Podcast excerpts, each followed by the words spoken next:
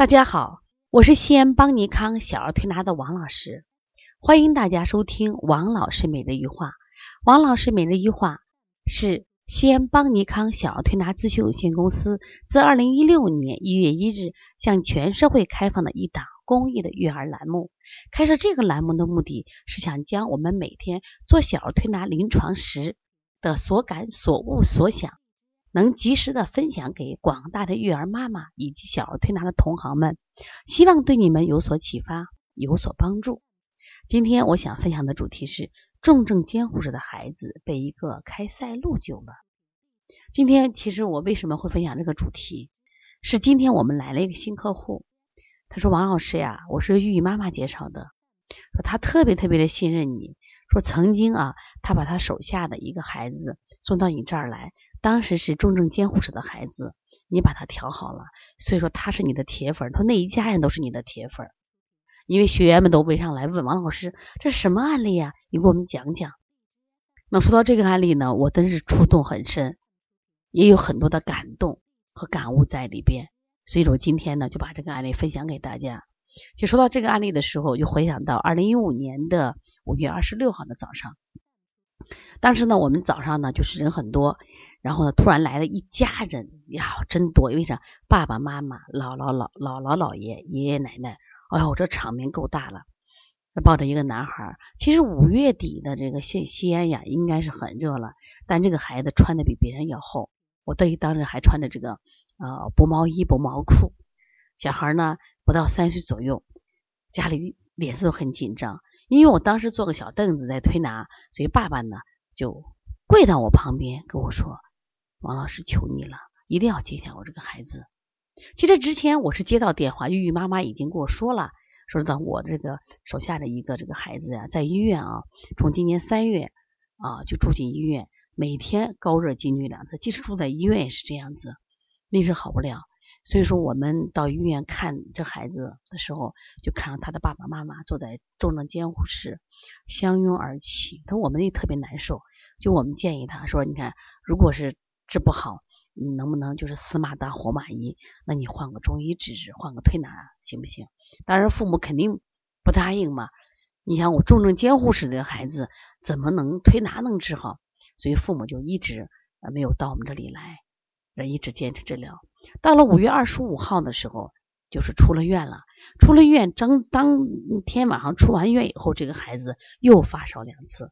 五月二十六号再去医院，医生说：“那你再换个医院吧，我们没有办法了。”所以在这样的情况下，他说到我们这儿，他真是抱着死马当活马医，因为医生说你这个孩子肯定是没有办法了，因为我们做了两个月的医院的治疗，找不到原因嘛。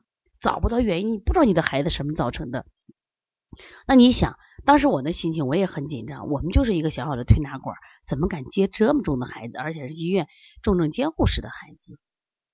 从内心我是很恐惧。但是呢，就是因为是玉玉妈妈，也是我们非常好介绍，他说王老师，你给他接下来，你试试。我当时跟这个家长呢就这样谈，我说是这样，这会儿很忙。你等我到把手里的活忙完以后呢，我再咱们再谈谈这个孩子情况。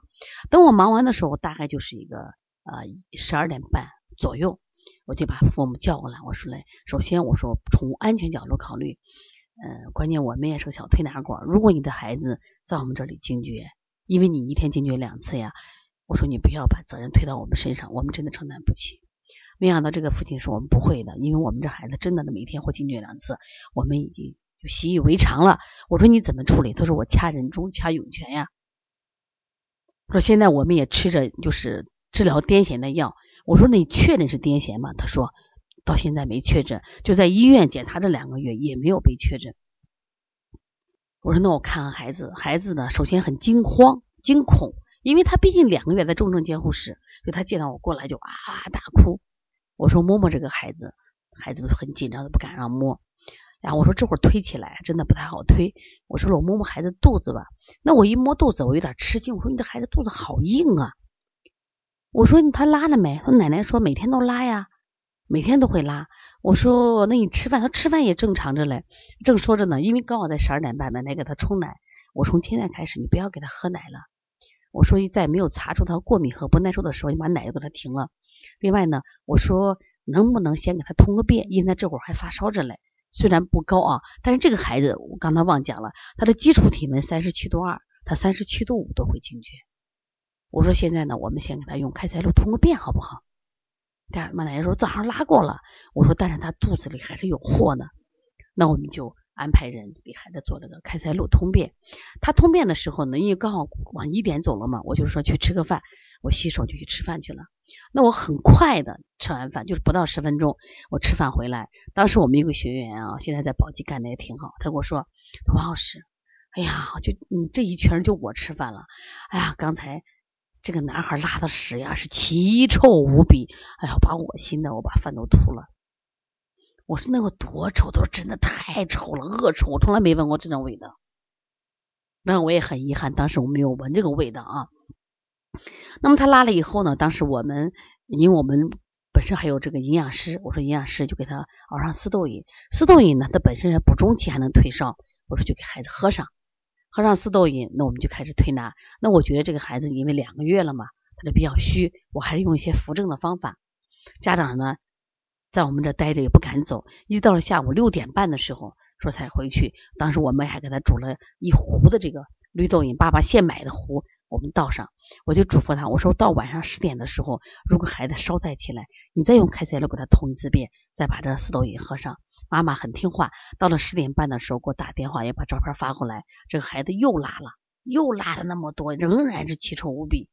其实他们从来没用过开塞露，结果呢，从那一天以后，这个孩子再也没有惊厥过。所以这个案例呢。当然是我们一个成功案例，当然这个就是皆大欢喜嘛，所以说也就奠定了这个玉玉妈妈，包括这个宝宝，就成我们的铁杆粉丝，妈妈见人都夸奖。后来其实我在思考这个这个小孩的案例啊，我就在思考，我说我那天的推拿没有那么大的作用，但是呢，我觉得通便起作用，因为它能拉出奇臭无比的大便，说明这个孩子发的原因也许就很简单，就是什么呀？体内有一个东西化不掉，拘在那儿老化热。因为我当时在做这个孩子的时候，曾经有这样一个案例给我启发，说一个妈妈和她孩子去上早教课，那顺便在旁边的这个米线店，就个人吃了碗米线。吃完米线以后，就是妈妈吃完米线没事孩子就开始发烧，五天发烧，吃什么药都不顶用。后来拉出一个像弹球一样的东西，就是米线的胶呀，烧就退了。那我后来我想，因为开塞露呀，它本身有渗透的作用，是不是它渗透到这个就那个大肠直肠大肠啊，就是那种壁上，甚至就是那个我们说小肠壁，是不是？这不它拉出来这个宿便、宿食，就是甚至可能有这种类似的胶状的物质。这个胶状物质是让这个孩子化着不停的什么呀，惊厥的物质。所以说两次这种一大堆的这种奇臭无比的大便。腾空以后，这个孩子再没惊厥过。有些这个治病啊，你就觉得可难可难。讲这个孩子两个月在重症监护室，就用了各种药物，越治越弱。但是我真的没想到，那么两只开塞露救了这个孩子。所以今天刚好这个客户又提到这个案例啊，我想起这个案例，我说我很激动，也很感动，而且我就很想在今天这个时候把这个案例分享出去。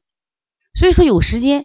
当孩子生病的时候，我觉着你给孩子通个便，也许烧就退了，咳嗽就减轻了。说很多家长都说开塞露是有危险的，我说难道美林没危险，头孢没危险吗？所以家长很多的错误意识，错误用药，结果导致什么呀？孩子反复生病，孩子体质越来越差。所以把病不要先想复杂，我经常讲大道至简。其实这次开塞露，我真的是觉得这个孩子肚子硬，用用开塞露，我并没有想到它会起这么大的作用，但是它真的起这么大作用。在这里，我为那只开塞露点赞，我向这只开塞露致敬。我也为中医推拿思想致敬，因为当时其实我的思路就是什么，通了就好了。我认为所有的发烧，它是各种原因的不通，要么内有机制的不通，要么气机的不通，要么什么呀表里的不通，只要通了它就好了。所以说，一个一块五毛钱，两支开塞露，却救了一个孩子。你知道当时妈妈说句啥话？王老师，我们在医院花了将近二十万，如果二十万给你，我们孩子早好了。你看看，妈妈说的是肺腑的话。其实不管是花多少钱，只要孩子好。当然，现在这个小轩轩长得非常好。这时候分享，我也特别想见他，祝福他越来越好，祝福他越来越健康，也祝福我们的中医，我们的中医推拿能越来越什么呀，受到更多人的喜欢，也能发扬光大。如果你的孩子也有这样的类似的情况，或者你在工作中也有不解的情况，可以加王老师的微信。幺五七七幺九幺六四四七。另外，想咨询邦尼康小儿推拿基础班、小儿推拿辩证提高班以及开店班、讲师班和舌诊班的课程，可以加帮小编的微信：幺八零九二五四八八九。